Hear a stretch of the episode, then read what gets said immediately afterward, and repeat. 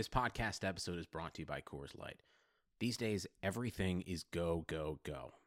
It's nonstop hustle all the time. Work, friends, family expect you to be on 24 7. Well, sometimes you just need to reach for a Coors Light because it's made to chill. Coors Light is cold lagered, cold filtered, and cold packaged. It's as crisp and refreshing as the Colorado Rockies. It is literally made to chill. Coors Light is the one I choose when I need to unwind. So when you want to hit reset, reach for the beer that's made to chill. Get Coors Light in the new look delivered straight to your door with Drizly or Instacart. Celebrate responsibly. Coors Brewing Company, Golden, Colorado. Love a good deal? Sail into the season at Banana Republic Factory's Mega Labor Day Sale. Entire store 50 to 70% off. Dresses from $19.99, polos from $16.99. Find your nearest store or shop online only at Banana Republic Factory.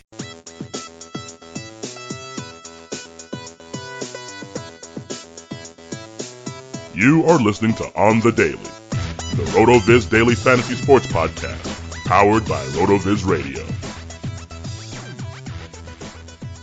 Hello, everyone, and welcome to the October 12th, 2017 edition of On the Daily, a RotoViz podcast brought to you by MyBookie. I'm Heath Kruger. You can follow me on Twitter at HeathK. And my co-host, none other than Nick Giffen. You know him, you love him. You can find him on Twitter at Rotodoc. Nick, how's everything going? And are you prepared for what I anticipate to really just be kind of a, a crazy week six in DFS, one that has just a ton of plays that I love this week? Yeah, I think this week is awesome for DFS. There's a lot of uh, interesting spots. I think a ton of quarterback plays in play. I think plenty of tight end plays in play.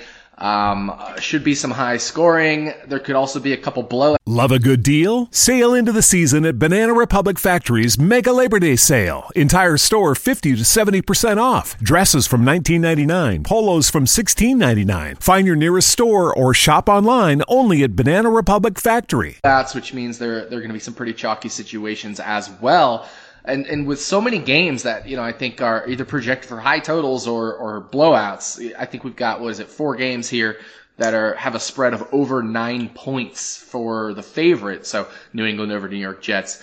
Um, Houston over Cleveland, Washington over San Francisco, and then Atlanta over Miami. Then you add in some high total games like the New Orleans Detroit game or possibly the, the Minnesota Green Bay game, which is, you know, at 46 and a half, which isn't anything to sneeze at. You got a lot of teams, situations, plays in play this weekend.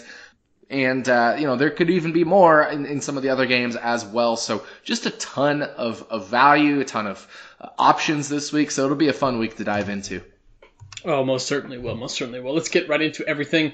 But before we do that, I want to remind everyone you can get a listeners only 30% discount to a RotoViz NFL Pass through the NFL Podcast homepage, rotoviz.com slash podcast. Your subscription gives you unlimited access to all of our premium NFL content, and it also supports the pod.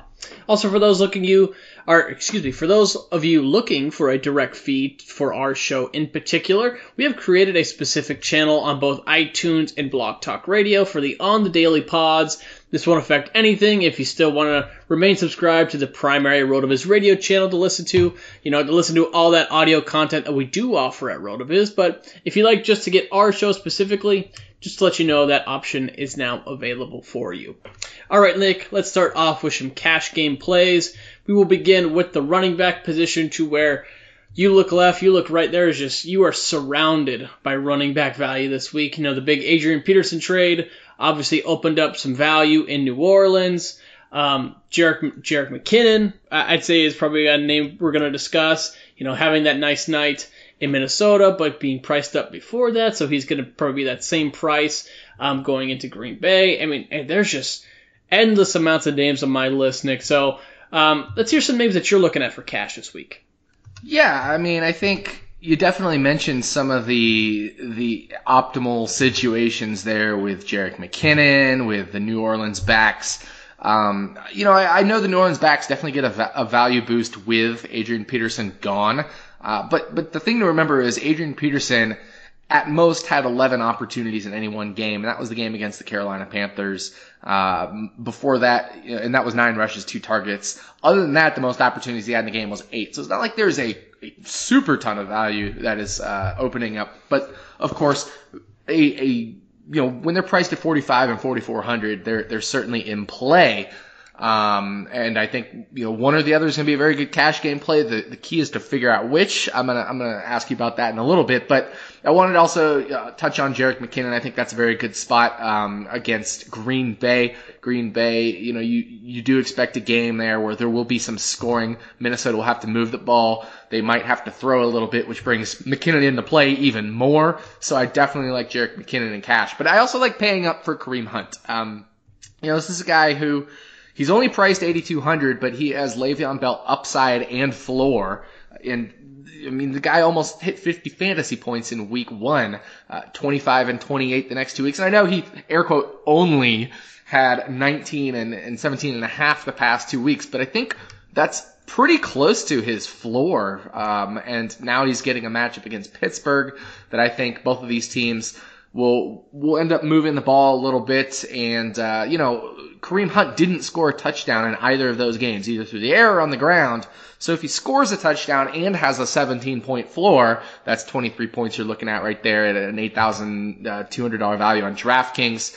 So I think Kareem Hunt really should be in consideration for cash games as well. I do think there would be some other interesting situations that people look at. Um, namely, Leonard Fournette has had a very good year, but uh, I don't necessarily. I know they're at home, but I don't necessarily love the situation here with him being priced at eight thousand dollars on DraftKings. I think he's a better play on FanDuel, especially where it's only also half PPR instead of full PPR. So.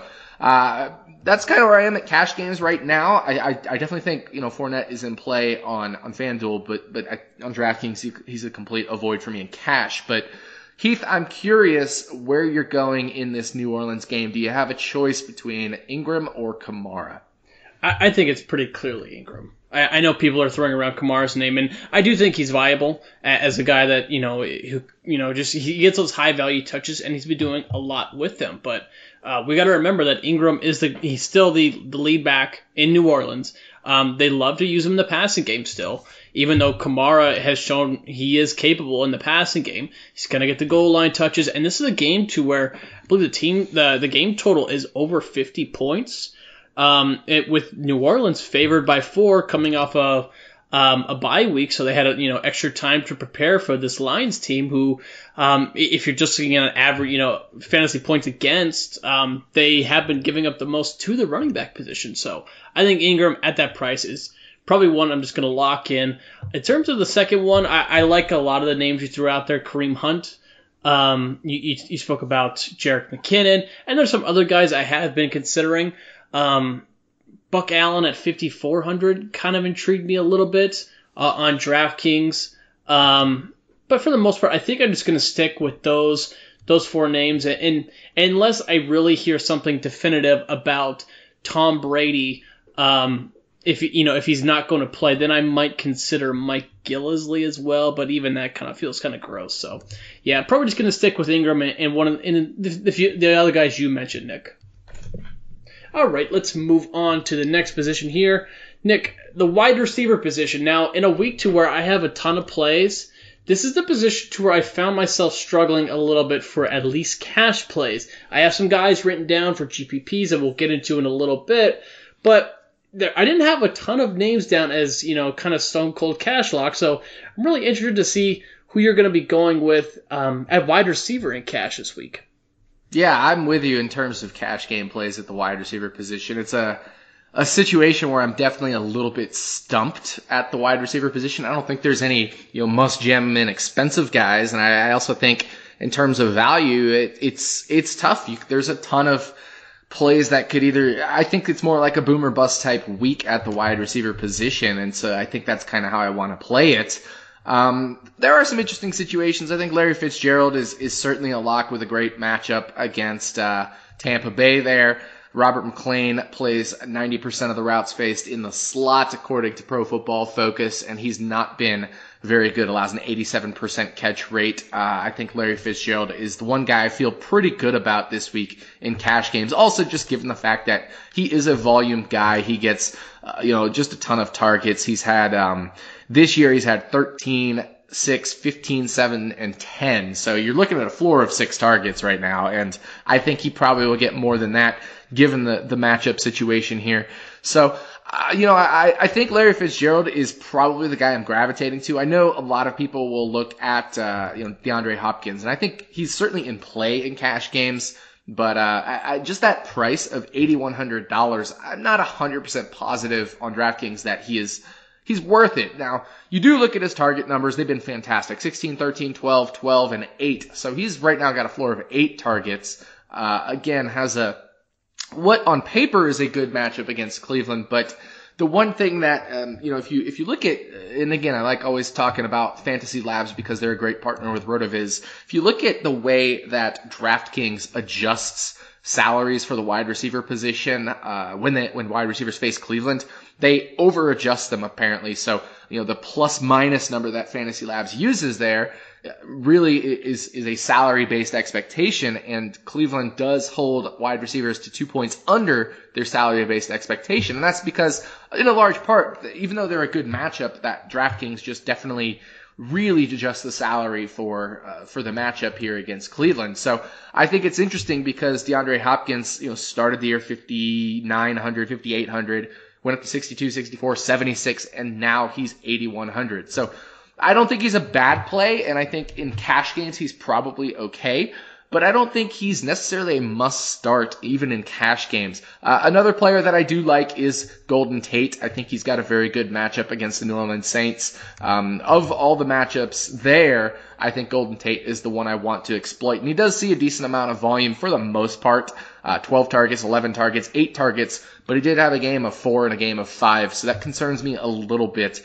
If you want to go, uh, you know, if you want to go cheaper at the wide receiver position, I think you can um, certainly look at, you know, some of the the situations here with. Um, sorry, it's the uh, Arizona Cardinals. I think I already mentioned Larry Fitzgerald, but I think some of these guys maybe are more GPP plays. John Brown, though, when you look at his uh, his weighted opportunity rating, it is very good, and I don't mind him at 4,500.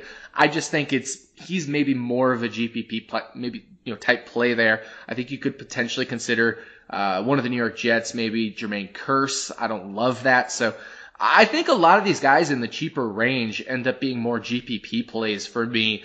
But there is one name that I think is super interesting that everybody's off of. Um, that probably theoretically has a tough matchup, but is only $5,000, and that's Amari Cooper. He will still see plenty of volume. Um, I know it's EJ Manuel and, and maybe Derek Carr coming back. We have to wait and see on the situation there, but I don't think you can rule him out in cash games or anything like that. That's really interesting that last one. I, I think you might get a lot of pushback from from listeners on our end, and definitely a lot of owners who have him in redraft now that are just looking at their lineups and, and I, I, think I think you have to look at a longer term history with Amari Cooper. It's not like it's not like he suddenly forgot how to play fantasy football or fantasy. He forgot how to play real football, right? I know he's mm-hmm. had some drops. I know he's he's struggled, but especially if Derek Carr does end up playing, which uh, that still remains to be seen. I think he's somebody, and I know the matchup's not great, but uh, I think he's somebody at five thousand dollars you do need to consider in cash games. Um, certainly in GPPs, but I think you even need to consider in cash games because yes, he had a two target game this past weekend, but it was with EJ Manuel, and uh, I just think uh, you know Amari Cooper is too talented to be five thousand dollars. Oh, certainly. Yeah, the, the value is really undeniable. You know, who would you rather have, Jaron Brown for forty nine hundred or Amari Cooper for five thousand? Even a struggling Amari Cooper. It's kind of hard to deny. you know, to deny. And the, the, funny thing is, some people would say Jaron Brown, and I think that's a, a huge mistake. We have a big yeah. statistical prior on Amari Cooper. Um, obviously, Josh Hermsmeyer has has done a lot of work with his air yards, and he's shown Amari Cooper, his RACR, which is essentially the, the number of receiving yards you you have versus the number of air yards you have. Amari Cooper's RACR is so, so, so far below his career average, his prior two years average, that uh, you expect it to rebound. Receivers efficiency is actually pretty sticky when they're in stable situations. And Amari Cooper is in a stable situation with Derek Carr. So this is something I do think will rebound towards the end of the year. I think he's in a slump. You know, baseball players go in slumps. Everybody goes in slumps. And I think this is a situation where Amari Cooper, he's in a slump. He has a low floor right now, but he is in a slump. And I think he's somebody that can bounce back. So, you know, I say low floor and it is concerning for cash games, but I think there's a bounce back point. I think the fact that he has a low floor, the salary is now kind of compensating for that low floor. And so relative to the salary, it's not too bad, especially if, if Derek Carr is back and this offense gets back into what they're doing. But it, a lot of it does depend on the Derek Carr news. I just think the, the Amari Cooper hate has probably gone a little too far in general. Oh, definitely, definitely. So, some other names before we move on. Uh, just some kind of ideas that I had. I think even with Case Keenum on the field, Adam Thielen at six thousand seemed like just quite the value in that game to where it could very easily shoot out with how poor Green Bay Packers secondary is, and then you know having Aaron Rodgers on the other side of the field is is always tempting. You know, it, it's always prone to really go over into high totals, go over the total. Um, Chris, yeah, yeah, Chris Hogan at seven thousand um, you know, and that Patriots Jets game, I think is a target to where you can really rely on him to score a touchdown, um, or at, at a minimum get a couple red zone targets every week. He really has turned into Tom Brady's security blanket with Gronk hurt and Edelman out for the year. Uh, Hogan, I think that's a that's a fine play, as well as in this is the one that I keep going back and forth on. But the value to me is really undeniable of the Washington Redskins receivers in this game against the 49ers, who have just been giving up a litany of points to the air, Crowder at 4,000 and Terrell Pryor at 5,700. You know, these are the spots to where Kirk Cousins, you know, at least in the past, has really kind of shown that ceiling that he possesses. Um, and that's kind of how he seems to really break into that QB1 status every year is in these games to where he can put up a ton of points. He really lays it on thick as this, you know, Redskins running game is hasn't been all that effective. Rob Kelley, I don't believe, is going to play in this one, and Samaje Perine, um, it hasn't really shown to be all that reliable just yet. So, um, Kirk Cousins throwing the ball, and, and why couldn't it be a week to where Crowder and Pryor really get back on track? And you get them at such a discount. So in a week to where wide receiver is kind of hit and miss, and there aren't really just slam dunk plays in cash, why not just take the value with one or both of those guys? Yeah, I, I think they're in play given the discount. Um, I don't, I don't necessarily love their upside. Um, I guess Terrell Pryor has some pretty good upside, and and Crowder has shown it in the past, but he hasn't really shown it this year. Um, I I don't mind them in cash. I think it's it's interesting. I think in GPPs, what do you do with them? I, I, how much do you play them? That's something we could talk about. But uh, I don't mind them in cash, especially Jamison Crowder at four thousand um, dollars. I think that's a nice value but uh, it'll it'll really depend on how you end up constructing your wa- rosters this weekend. But I think wide receiver is probably the grossest position this week for me. Yeah, certainly, certainly. All right, let's move on to the next position, Nick, the quarterback position. So, yeah, there are a lot of directions you can go this week. You can go with the you know, the young rookie stud chalk. You can go with the old veteran at, at kind of the high end of the salary um, prices up there. Who are you looking at really in for your quarterback this week in cash? Yeah, normally I like paying down at quarterback. Um, I think that that definitely presents usually the highest expected value. Um, and there are some spots you can certainly pay down. I don't mind Matthew Stafford and cash. I don't think I love him as much in GPP because New Orleans has been better on defense this year, although they have uh, a huge um, you know, amount of upside they've allowed as well. You remember the Tom Brady game? Of course, it was angry Tom Brady, so there's always that. But uh, but the idea is, you know, there's there's plenty of ways you can go in cash games, and I, I typically like paying down, but I think it's okay to pay up because there is value at the running back position. There isn't slam dunk must have expensive you know plays at the wide receiver position, so it opens up more expensive quarterbacks this week than most weeks, which means Drew Brees is in play. I know that Detroit secondary has been very good.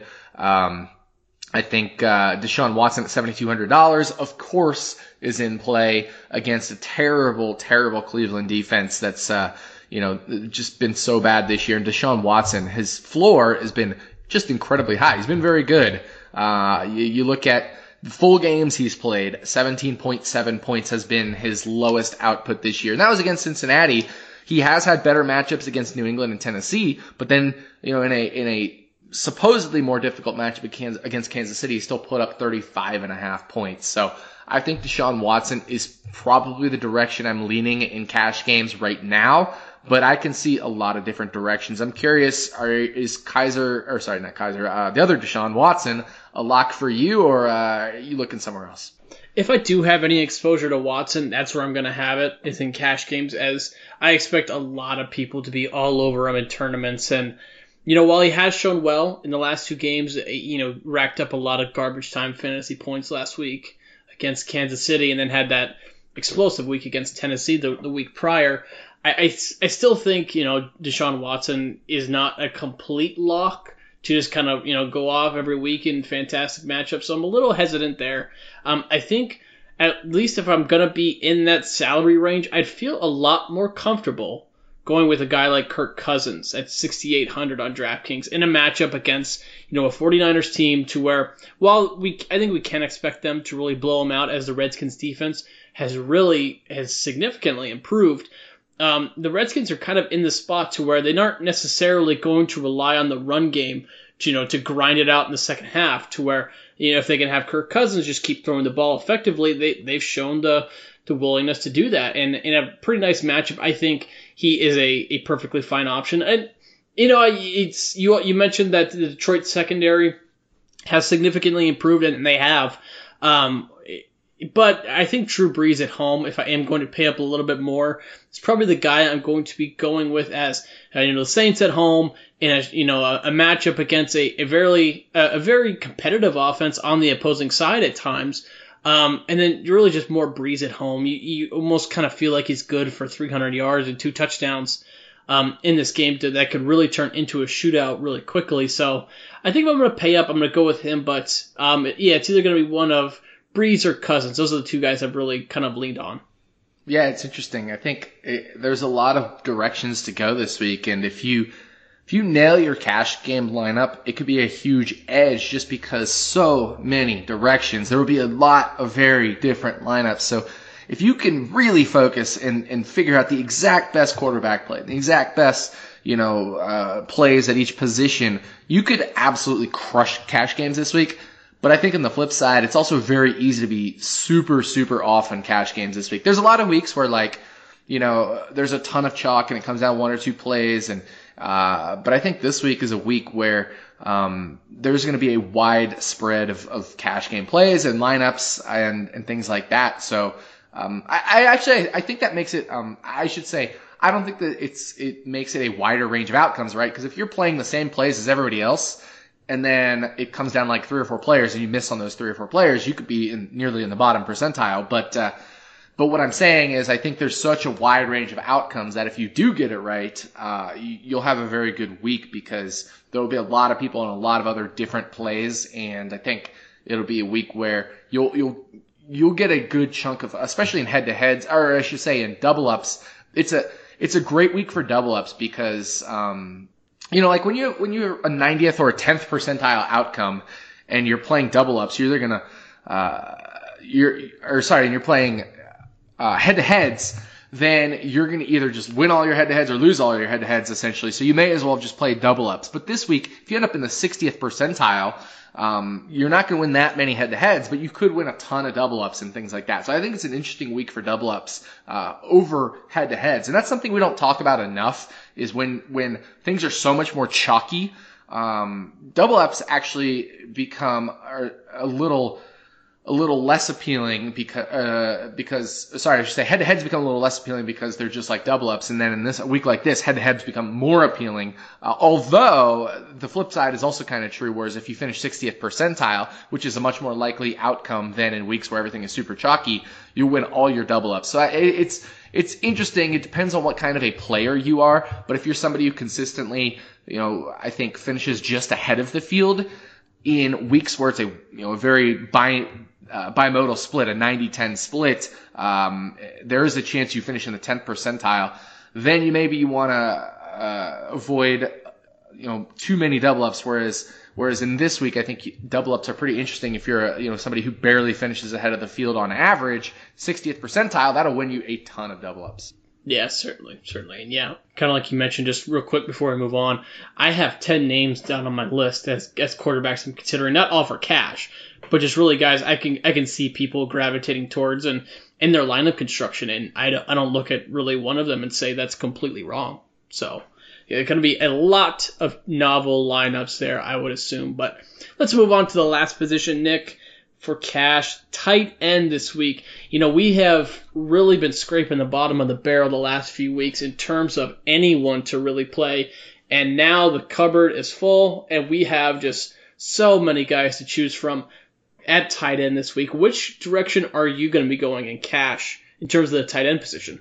Yeah, I mean, this is a, a very interesting week at tight end as well. Um, I think a lot of people will be afraid to play Rob Gronkowski in cash games, but I honestly do not mind him in cash games if he's healthy, if he if we're gonna you know get the word that he's gonna play play the full complement of snaps. He's still a beast. Um, and you know his minimum output this year was 12 fantasy points against the Panthers, but that was a super tough matchup, and then he got injured there. So uh, outside of that game, you know he he has a very huge upside and a very good expectation so I, I don't mind Rob Gronkowski in cash, especially in a week where there's no slam dunk super expensive plays. You could also make an argument for even playing Jordan Reed at his salary level, but I kind of like him more as a GPP play. I think there's plenty of risk there as well. So then you start getting into, you know, some, some bargain plays. Zach Miller down at 2,900 against Baltimore. Certainly in a nice situation, only priced at 2,900. Baltimore being as terrible as they have been against the tight end this year, I think that is the you know the cheap play that you want to make. Uh, there's some other kind of plays I think have good matchups, uh, but I think they're a little more boom bust type play. Um, you know, guys like Coby Fleener, I think he's probably more of a GPP play than a cash game play for me.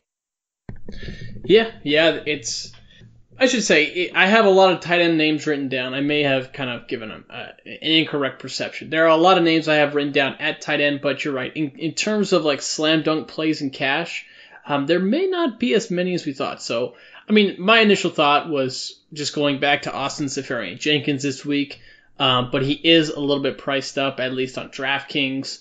Um, you know, taking on the new you know England Patriots team.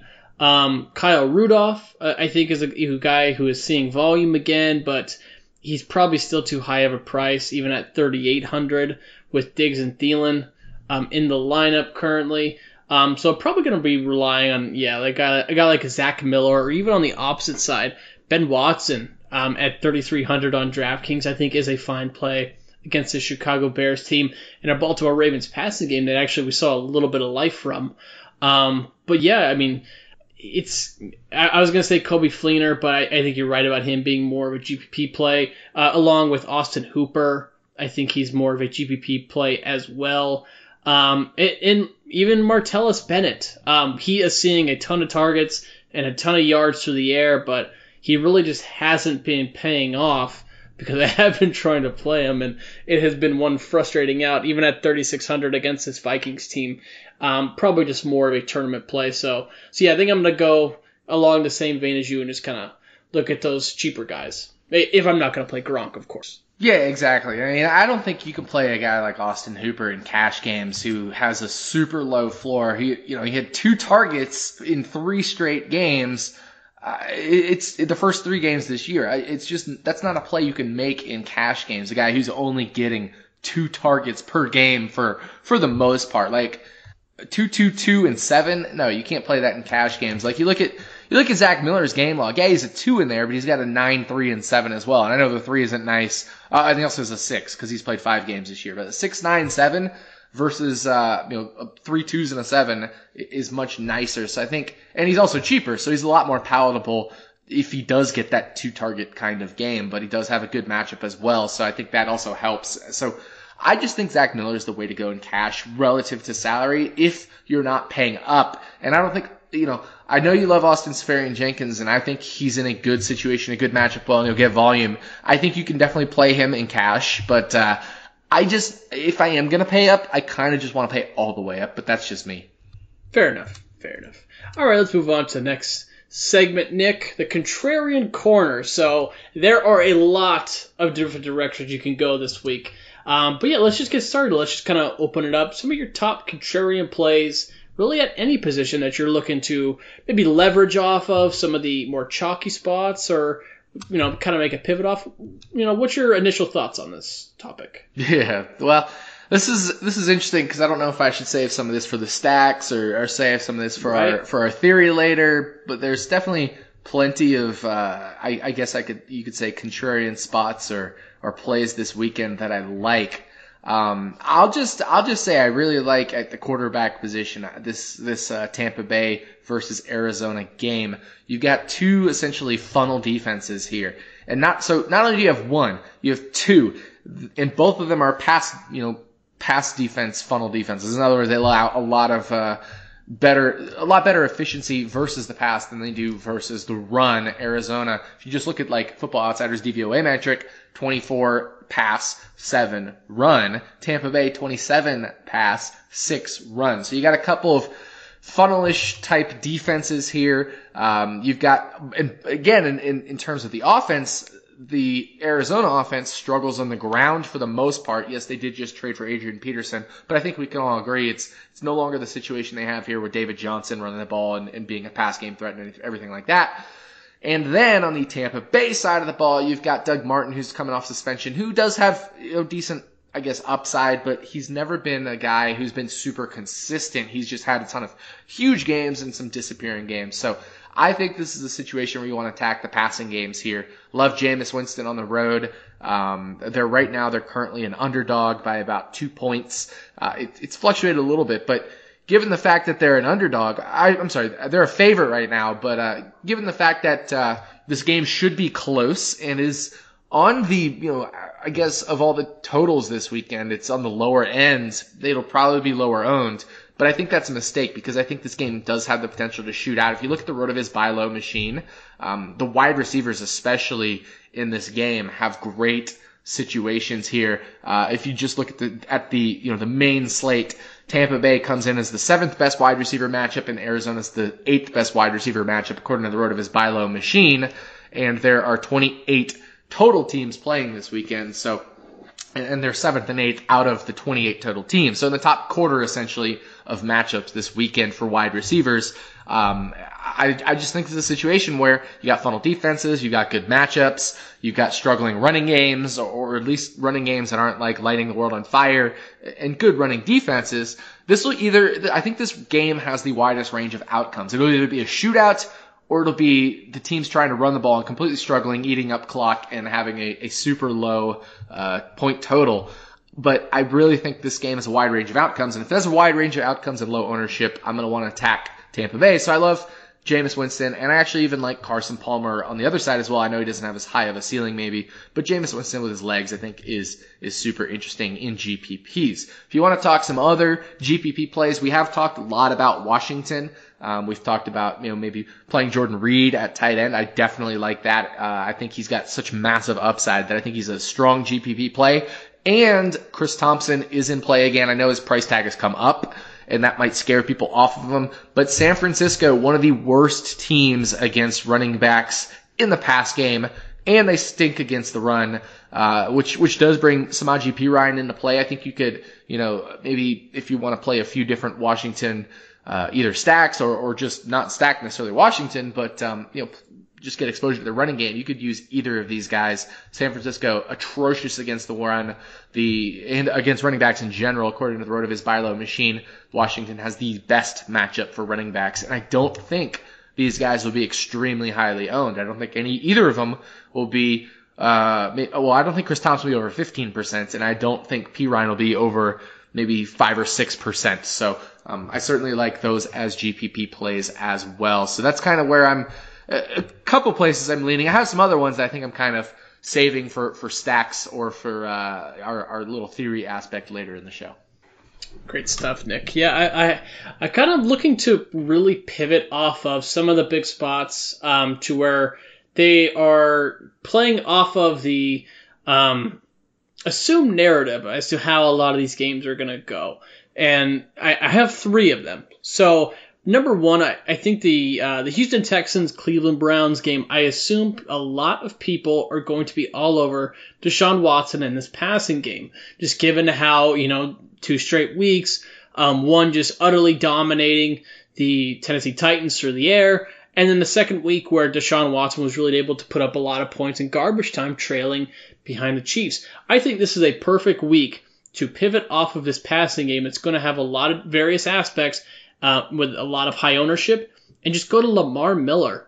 Um, at a decent price on, on DraftKings, he's 5,400. We've seen this before. He can see a ton of volume, and if he just so happens to be you know, the guy who, who scores all the touchdowns against this Cleveland Browns team, you're essentially going to gain a huge leg up on the field that's likely going to be all over Deshaun Watson and trying to really hit that quarterback to wide receiver or even quarterback to tight end connection where Lamar Miller just ends up really pushing you up those tournament leaderboards. Um, a- another one, um, the Atlanta Falcons game. You brought up a really good point before the pod uh, that I thought was really interesting. Miami is another one of these defenses that – it maybe not as severe as the Arizona Cardinals or the Tampa Bay Bucks, but they are more of a funnel defense. And I can see a lot of people going after Devonta Freeman. And if that's the case, Tevin Coleman could play a really nice um, pivot here as he has been catching a lot of passes. They've been using him extensively in the passing game. And if he just so happens to go off and everyone is trying to go after Julio Jones, Mohamed Sanu, you could really get him at a nice price uh, with a very high ceiling and low ownership. So I think Coleman is in play. And then one more, um, this Rams Jaguars game, I think people are way too high on the Jaguars. I know that they, you know, went into Pittsburgh and they put up a nice game against a, a team we perceived to be very good at the beginning of the season, but this is still a Jaguars team that was utterly dominated by a Tennessee Titans team that we've seen is pretty much not all that great. And then they lost to the New York Jets as well. And it, it wouldn't surprise me all that much with how poor their run defense is if Todd Gurley and Sean McVay, with the creativity he has shown in certain matchups, to really take over early in this game and to force Blake Bortles to throw. So I think a a Gurley and Rams defense lineup in GPPs could be one that could really um, pay dividends if everyone happens to be on that Fournette side, expecting them in their in a really good passing secondary to really take over this game. Yeah, I actually really like that Gurley and Rams defense call. Uh, it's going to be super low owned. We know Todd Gurley's upside. We know Blake Bortles can throw interceptions. We know the Rams defense is is pretty good. I think that's a, a, a very, very, very good call.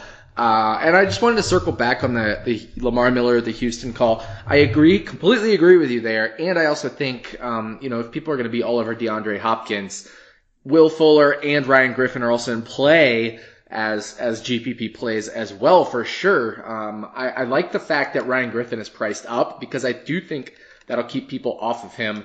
Um, I'm not sure how much it'll keep people off of him, uh, I, but I'm hoping it does keep people off of him. However, uh, I think you know if you do look at, for example, Fantasy Labs' current projections, he's projected at nine to twelve percent ownership.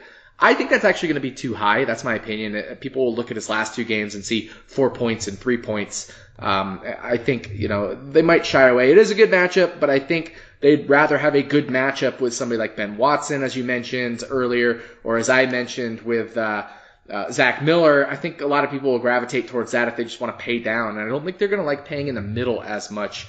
Um, even if, you know, even Austin Seferian-Jenkins, I think, uh, might not be as high owned as we, we think he could be, despite the fact that he's potentially in, in play in cash games. So I really like paying up at tight end this week, just in general. Um, Ryan Griffin, anything 4,000 and above on DraftKings, Ryan Griffin, uh, Seferian-Jenkins, Jordan Reed, if he, you know, he's going to be healthy and play the full game.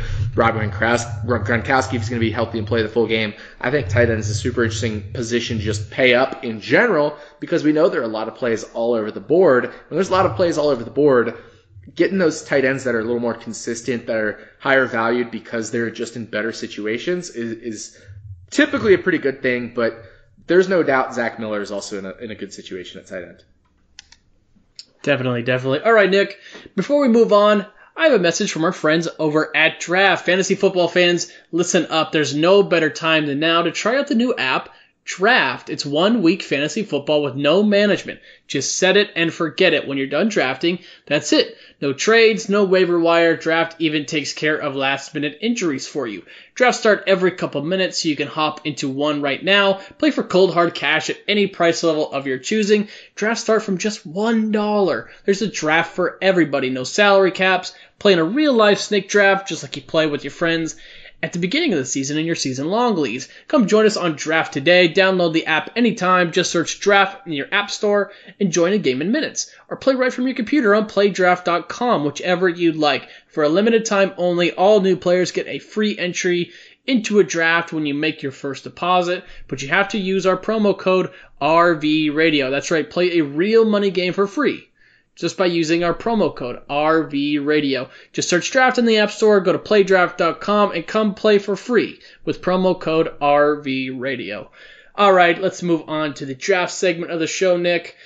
You proved once again that you are much better at this thing than I am. It was not close last week. You you mashed me up pretty good in a in a lineup that I felt pretty darn comfortable with, but you know that centerpiece of Le'Veon Bell really kind of let not only me down, a lot more, a lot more people down, especially in the DFS space. But it's a new week, so we have queued up for another draft here, and it looks like you are going first this week, Nick. So why don't you lead us off here in this draft? Yeah, I'd, uh, I'd rather not be going first this week. This is a week where I think uh, I might want to go second, but you know, c'est la vie, right? So. Uh, what, what can you do? Um, all right, I'm going to kick off this draft. I think there's, um, you know, a, a ton of plays available, but I'm going to go with DeAndre Hopkins. He's the nuts player this week at the wide receiver position. I, I just think it's uh, a situation to get a lot of volume, good matchup. So DeAndre Hopkins is the way I'm going to lead off. Very interesting. Okay, you're going to go in that direction. So I will start off with Julio Jones as my first wide receiver, and let's go Hmm, hmm, hmm. Where am I going to go with my next pick here? I'm going to go with Todd Gurley at running back. I really, I think I'm going to go with that pick. Very interesting. I'm going to go Le'Veon Bell and Kareem Hunt. Oh, very two solid ones, especially Kareem Hunt. Like Kareem Hunt a lot this week. Okay, uh, since you have some of those positions locked up, let's try to pick one. Let's try to pick a quarterback before you. So I'm going to go with Tom Brady, and then I'm going to circle back around for my second wide receiver or tight end, and I'm to go with, hmm, I'm to go with Antonio Brown. Very interesting. Antonio Brown is a is a nice pick. I like that. Um, all right, so I have two running backs. I have a wide receiver. I am going to take another uh, wide receiver, and that player is going to be none other than Keenan Allen, I think he's a nice volume play this weekend. Um, I, I, was hoping I could get somebody to stack, but I think that's not going to end up working out. So you took Tom Brady. I definitely am going to take Drew Brees and round out our little draft there and move to five and one when we convene all of this next week. I got one more pick to make, right? Don't. Oh, oh, oh I'm jumping the gun here, yeah, but we already yeah. know I'm going to go five and one. no, come on, come on. I got a, round out here with just. I'm gonna go with my second running back, and I'm gonna go with Melvin Gordon. Melvin Gordon, interesting. Not Fournette. Not Fournette. No, I took the Gurley side, so I'm going to, and I, I don't expect. Uh, it's happened a couple times this year, but I don't really like the, the double stack running backs on opposing sides. Yeah, so I did it, but that was Le'Veon Bell and Kareem Hunt, so I think it makes a little more sense.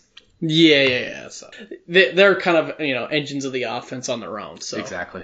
Cool. All right, cool. Let's move on to the the next segment of the show, the defenses. Whether it be cash, whether it be GPP, there are a lot of defensive plays given just the wide disparity in um, in some of the team totals this week. You had mentioned I think there was three or four games that are over 10 points separated between the two teams. Um, and there's some even interesting plays at the low end salary point to where I think they could go really under owned in some nice spots. So, who are some defenses that you're looking at this week? Um, whether it be cash, whether it be GPP, just really things that just kind of pique your interest. Certainly. Well, uh, I think this is an interesting week for defense because I don't I don't feel as confident as I normally do. I normally have a lot of defensive plays that I like or, or feel strongly about.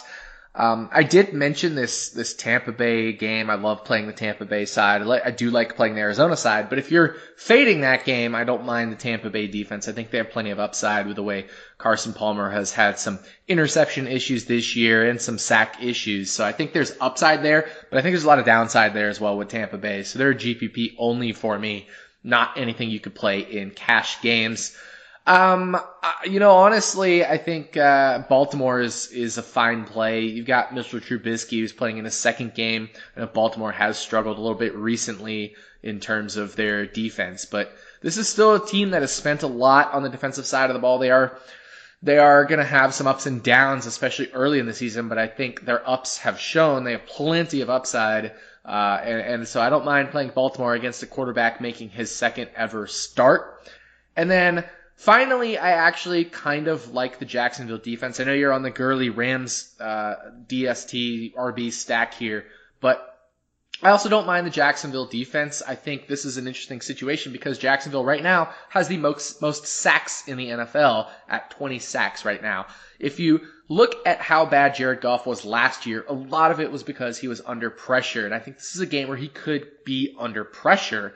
So if that is the case, and if Jacksonville, again, also at home in this game, if, if Jacksonville performs well, puts a lot of pressure on Jared Goff, puts uh, LA down, then I think this is a situation where not only could they be pressuring Goff, they could get a pick six, something like that. And I know they're they're priced a little more expensive, and there's some other defensive plays that are more air quote chalky this weekend, like New England or or maybe uh, I did mention Baltimore earlier, Houston versus Cleveland. But I don't I don't necessarily like Houston as much versus Hogan as maybe I would versus Kizer, but uh, I kind of like Jacksonville.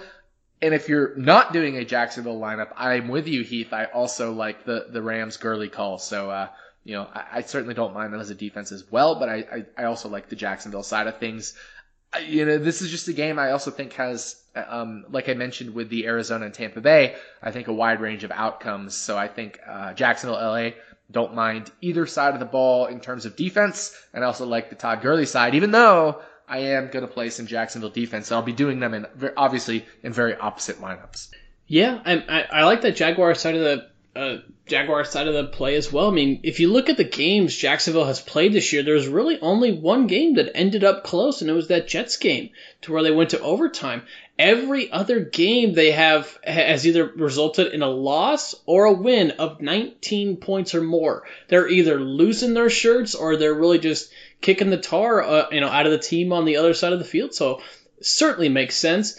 Um, and I'm surprised you. Uh, I'm as you say, I'm more grateful that you left this this very easy call. Uh, you know, a team we just kind of keep recommending, and they just kind of keep coming through for us. The Chiefs defense at home, it's they're priced a little bit higher this week, but nothing really significant. Taking on the Pittsburgh Steelers, um, 3,200 on DraftKings. Um, we saw kind of what happened last week when when Roethlisberger uh, threw the ball, and he, he may not just have it anymore. He he may just certainly be washed, um, and that could lead to some turnover opportunities for the Chiefs, who have really shown them an ability to capitalize those uh, on those in the past. So I like that one. A very interesting one I heard um, via Pat Mayo of the uh, Pat Mayo Experience, I believe it's called now.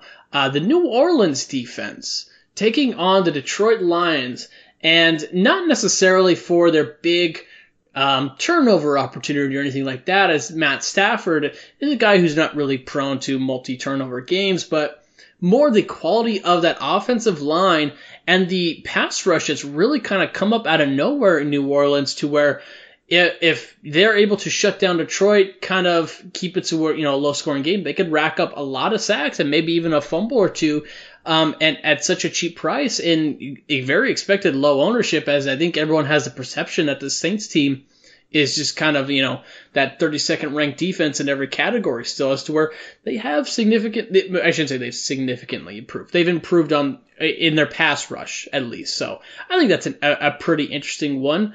Um, and then, kind of like you mentioned, the, there's a lot of high end defenses. I think Baltimore, I'm with you, is probably my favorite if I was going to go with one. Um, but maybe even the Washington defense at 3,400 really kind of interested me as well. There's a lot of different directions you could go this week. Definitely, there's a lot of directions you could go, and I knew you were going to say Kansas City, which is a why I laid off of them, and b I think this is another game that has an interesting, I guess, range of outcomes. Um, I think Kansas City could completely smash, or I think people could be just totally off Ben Roethlisberger, and it could be like instead of Tom Brady angry, uh, it could be like angry Ben Roethlisberger, and maybe he actually does something. And so I don't mind Ben Roethlisberger in a GPP being a little overweight, but like five percent, six. It was like that week where I said uh, I like Cam, but don't go ham on Cam. Turns out Cam went for like a billion points, right? And yeah, uh, right. you know, so I think this is a week where where Roethlisberger is interesting, even though it is Kansas City. I just think they he has something to prove, and uh, there's talk about him, you know, retiring, etc. And from preseason, and now him saying he doesn't have it anymore, and blah blah blah blah blah. Uh, this is a super wide range of outcomes spot, and I don't mind playing Kansas City defense. Also, don't mind playing Ben Roethlisberger in a GPP, even though it's on the road, which makes me favor the Kansas City defense side. But uh, I, I like I like the New Orleans call, and the reason I like it, it I was you know going to save this for the theory section, but this is a situation I kind of want to fade Detroit's offense and possibly even New Orleans offense and maybe just this game in general in terms of like stacking. Uh, I think this is a situation that in terms of a theory, I think we could see an under here, but, uh, yeah, I, I don't mind the New Orleans defense call as well. Again, don't go crazy on New Orleans defense. Three, five, you know, if you're playing 10 lineups, one out of 10, I think is fine as well, but I wouldn't go bananas. They're not priced down as far as I'd like to see them priced for this situation. You know, I'd rather see them at 2200 or 2400 if I was going to make this play than 2700. Yeah, definitely, definitely. But you know, it's just a it's just a very crazy week to where it's like you're right. There's just such a wide range of outcomes for for really a lot of these games. Um, that it's just I, I think it's really going to favor um, just people who get creative with their lineup construction and really just kind of fade the um, the spots to where it's going to be pretty obvious that a lot of people are going to attack them. Yeah, well, we haven't haven't we haven't even gotten to my favorite bet spot. That's what we're saving for the last segment here. Yeah, yeah. But before we do that, let's move on to the next segment, the stacks and correlations plays. You had mentioned that you were saving some stacks and correlation plays for us in the previous segment. So why don't you lead us off here? Who are some some guys that you're looking to really, or really some teams that you're looking to stack up, or maybe even games with a little bit of run back on that? Uh, I know you had mentioned that you were particularly interested in that Bucks Cardinals game. Yeah, just a situation where you have two funnel defenses. Uh, I think this is a game with a huge, wide range of outcomes, as I mentioned. Either they'll try to run the ball and get completely stuffed and, and waste clock, or they'll just realize they need to throw, and that's the key to success for the most part. So I like, I love stacking Jameis Winston with all of his wide receivers. And when I say all of his wide receivers, I mean all of them. Mike Evans, 6,900 on DraftKings, despite the fact that he's facing Patrick Peterson. I think he has bigger upside than that. I think he has multi-touchdown upside. He scored a touchdown on Peterson last year. Uh, he had, he had 18 targets last year. I don't think you'll see that obviously with the presence of DeSean Jackson, but uh, I do think he could see double digit targets if he's more efficient than last year versus the Arizona, you know, he could have seven, eight catches. He could have two touchdowns. He could have close to 100 yards or maybe even potentially break the 100 yard mark. And he's only 6,900. I like playing my studs in perceived bad matchups. We have seen Patrick Peterson give up a touchdown this year to Marvin Jones of all people who, uh, you know, has struggled a little bit this year. So I like stacking Jameis Winston with Mike Evans. I also like stacking with DeSean Jackson. Former RotoViz writer Tyler Buecher wrote about DeSean Jackson just before we went on air on Twitter, and I want to give him a shout out because he's a great guy and he did such great work at RotoViz last year. Now he's on to uh, other things at Pro Football Focus. But here's his tweet, basically word for word. Since 2008, DeSean Jackson ranks first in pass plays of 30 plus yards and second in 20 plus yards. This week, he, this week he faces Justin Bethel, who's allowed touchdowns of 37, 45, and 59 yards. So, uh, DeSean Jackson certainly in play. If you use Josh Hermsmeyer's Air Yards defensive app, you can see how bad Arizona is deep. Uh, part of that is Justin Bethel.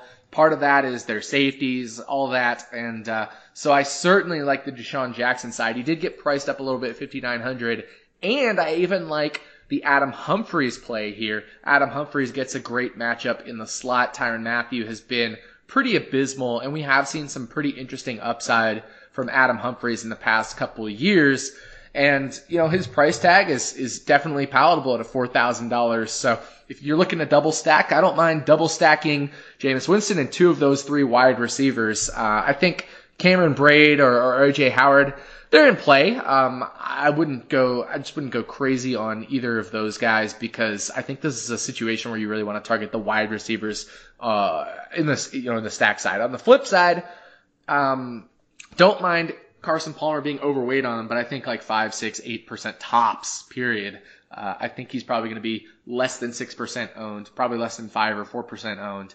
So, um, you know, Carson Palmer. We mentioned Larry Fitzgerald. We've mentioned how John Brown and Jaron Brown get an interesting matchup uh, against Vernon Hargreaves there. So. I, I like stacking this game. I think this game is just a, a game that has so much upside and I would, I definitely would like to see the price tags a little bit lower in the quarterbacks, which is my only hesitation here um, with this with this game stack. But uh, I love, I love stacking this game.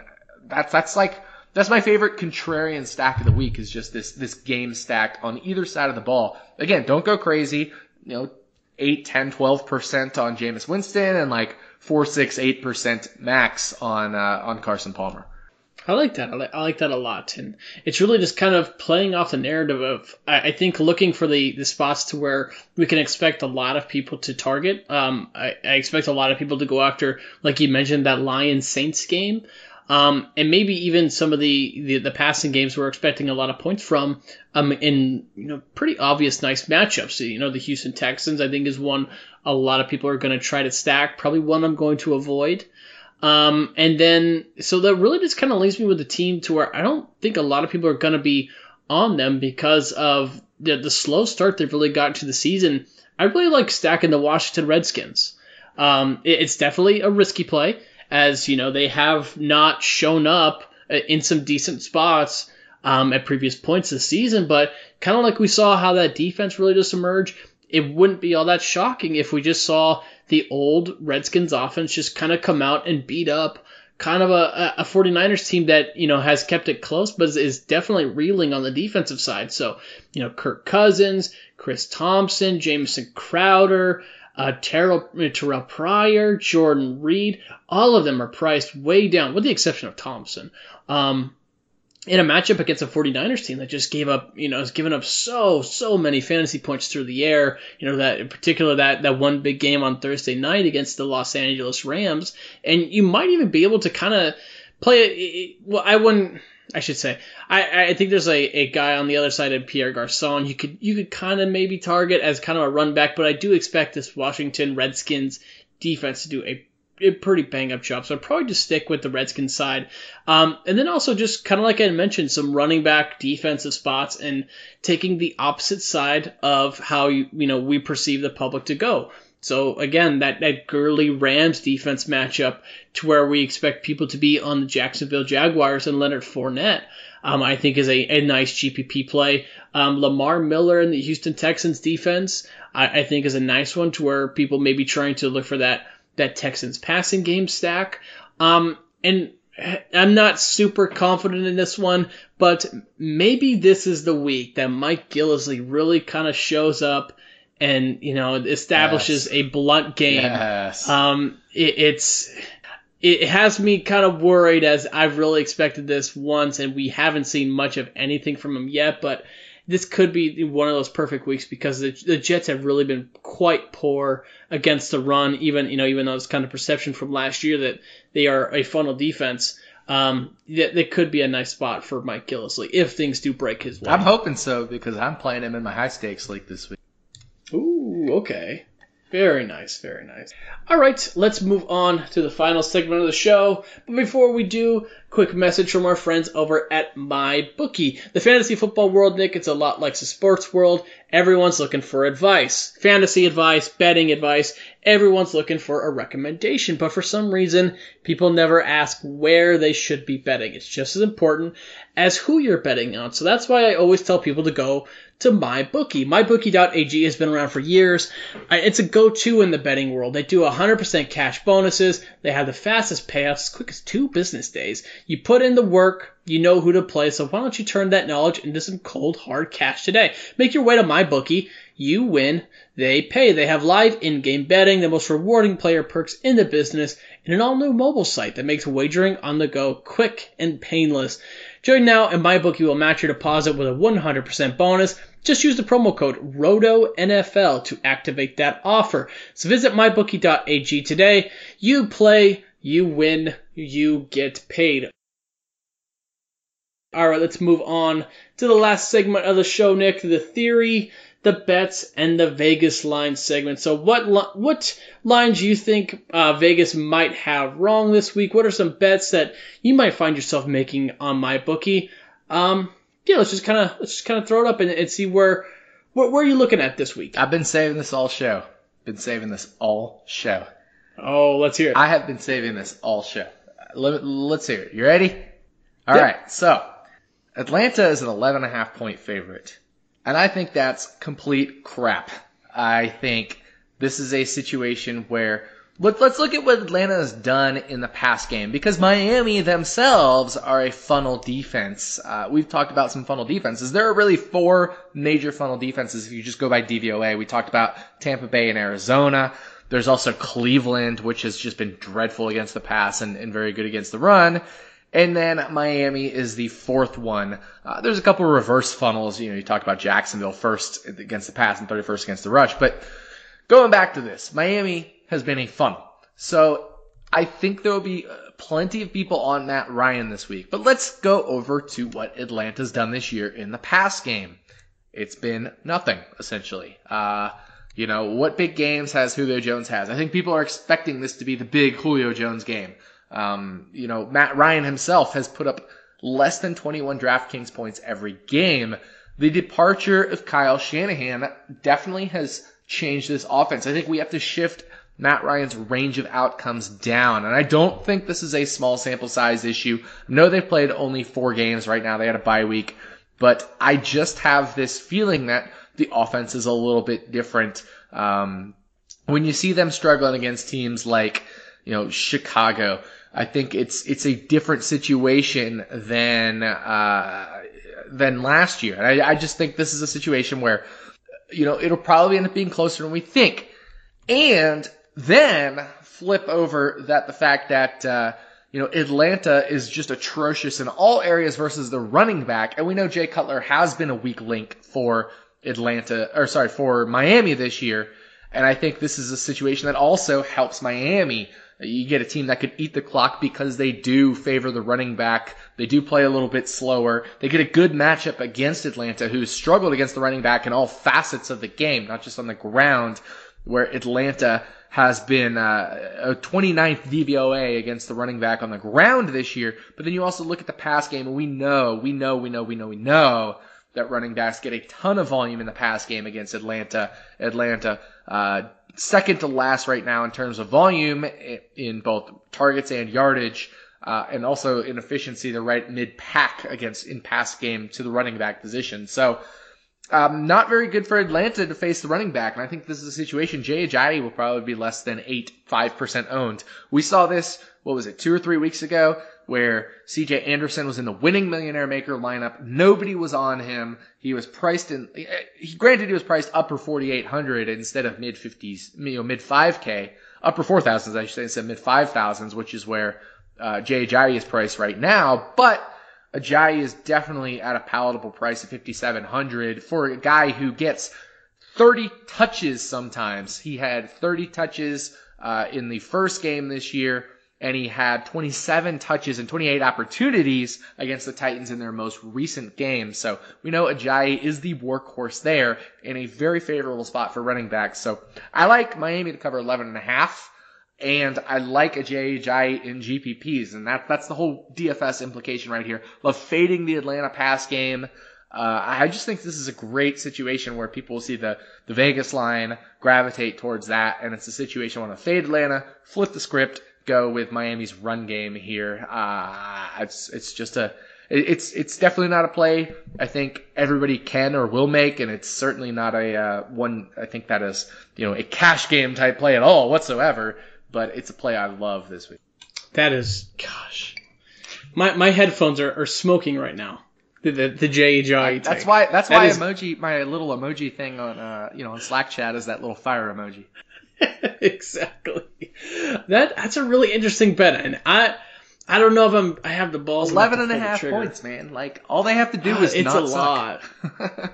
Yes, but Jay Cutler can suck spectacularly. So let's hope they take it out of Jay Cutler's hands, and really we really see that upside of Jay Ajayi come out. That would Yeah, just be and his in his okay. So actually, this is another thing I wanted to talk about. My uh, Atlanta and San Diego for multiple years running have have really struggled against you know the pass against running backs, and also have not been super stellar on the ground against running backs. And we've seen it again this year. And guess which game was Jay best game? It was a game against instead of San Diego, now the L.A. Chargers. Best game of the year. Put up 122 rushing yards. Didn't get that touchdown, but 122 rushing yards translates to, you know, on DraftKings, if you're getting the three point bonus for 100 there, 15, adding a touchdown for 21, a couple catches, 25, something like that. And he's priced at 5,700. A very similar defense to Atlanta.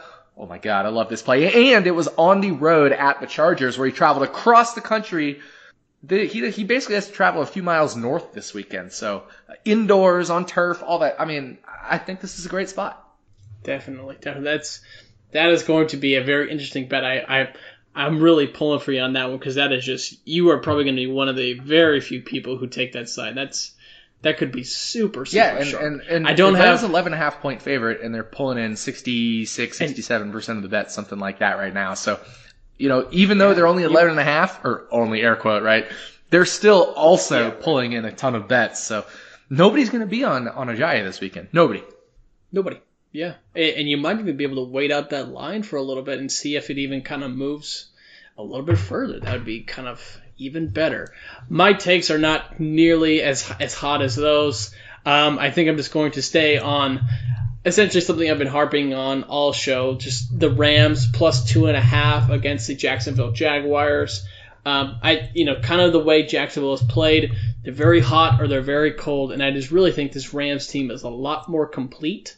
Um, and, and this Jaguars team is very dependent on the game script going specifically the way they want it. So if the Rams do not make any mistakes and they really take advantage of how soft Jacksonville is against the run game with Todd Gurley on the other side of the ball, I think they can very easily take down this game, um, and they are the favored ones. And then one that I, I think uh, it's I think a lot of people are on, but I, I was kind of wondering about to hear your thoughts now. Um, a lot of people have been, I believe, this week opened on the Detroit Lions New Orleans Saints game. Uh, the game total at 50 and a half, and I believe that game total has come down one full point to 49 and a half.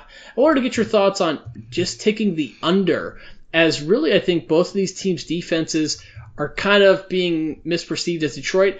You know, they, they really gained my respect. I, I, I no longer doubt the quality of their secondary on the other side. And New Orleans Saints, um, with that poor defensive offense, uh, the excuse me, that Detroit offensive line, um, and the New Orleans Saints are able to get pressure. I could see this turning into kind of a slog of a game pretty quick. What do you think about taking the under? Totally with you. Totally with you. That was my other one, but I wanted to not spit so much fire uh, a ton of times in a row. But uh, all at once? No, yeah. I'm 100% with you. I love fading this game in GPPs. Um, I, I even like taking the under bet on this. And if you're taking under bet, you're fading it because uh, this is just a situation where I think you're right. I think New Orleans defense has improved in spots.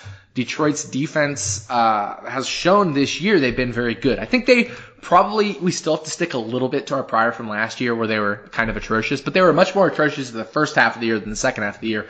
So I think we are, you know, this is the same secondary Detroit has had now uh, for two years running without injury, essentially. And so uh, there was there was a couple minor knocks here and there. A few players missed a couple games, but by and large, they've been playing as a full unit. Not just both cornerbacks, not just both safeties, but also the nickel corner there in in Diggs, Quandre Diggs they've made a lot of improvements, and I think this is a legit team. New Orleans has cl- clearly shown they've improved, just like the Washington Redskins have shown they've improved, and, and both of these teams have largely focused on improvement on the defensive side of the ball. Uh, so I think this is a very good under to take. Um, you, you mentioned 50 at 0.5, and that's probably where the DraftKings price was set at 50.5. Now we're down to 49.5. I agree with you. I would still take the under here. All right, fantastic. All right, everybody, that's going to do it for this week's edition of On the Daily. Please remember to rate and review us on and the RotoViz radio channel on iTunes. Be sure to get that 30% discount for subscribing to RotoViz through the RotoViz radio channel, rotoviz.com slash podcast. And yeah, and that's going to do it. So for Nick, who you can find on Twitter at Rotodoc, I'm Heath Kruger at HeathK on Twitter, and we'll see you next week.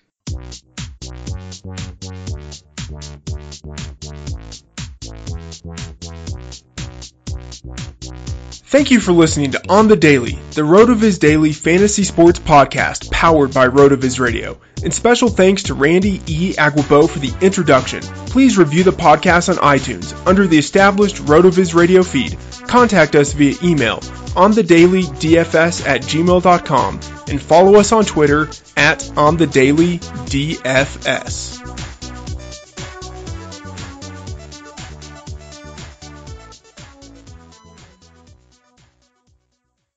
Love a good deal? Sail into the season at Banana Republic Factory's Mega Labor Day sale. Entire store 50 to 70% off. Dresses from $19.99, polos from $16.99. Find your nearest store or shop online only at Banana Republic Factory. Love a good deal? Sail into the season at Banana Republic Factory's Mega Labor Day sale. Entire store 50 to 70% off. Dresses from $19.99, polos from $16.99. Find your nearest store or shop online only at Banana Republic Factory. Sugar Ray Leonard, Roberto Duran, Marvelous Marvin Hagler, and Thomas Hearns. Legends, whose four way rivalry defined one of the greatest eras in boxing history. Relive their decade of dominance in the new Showtime sports documentary, The Kings, a four part series premiering Sunday, June 6th, only on Showtime.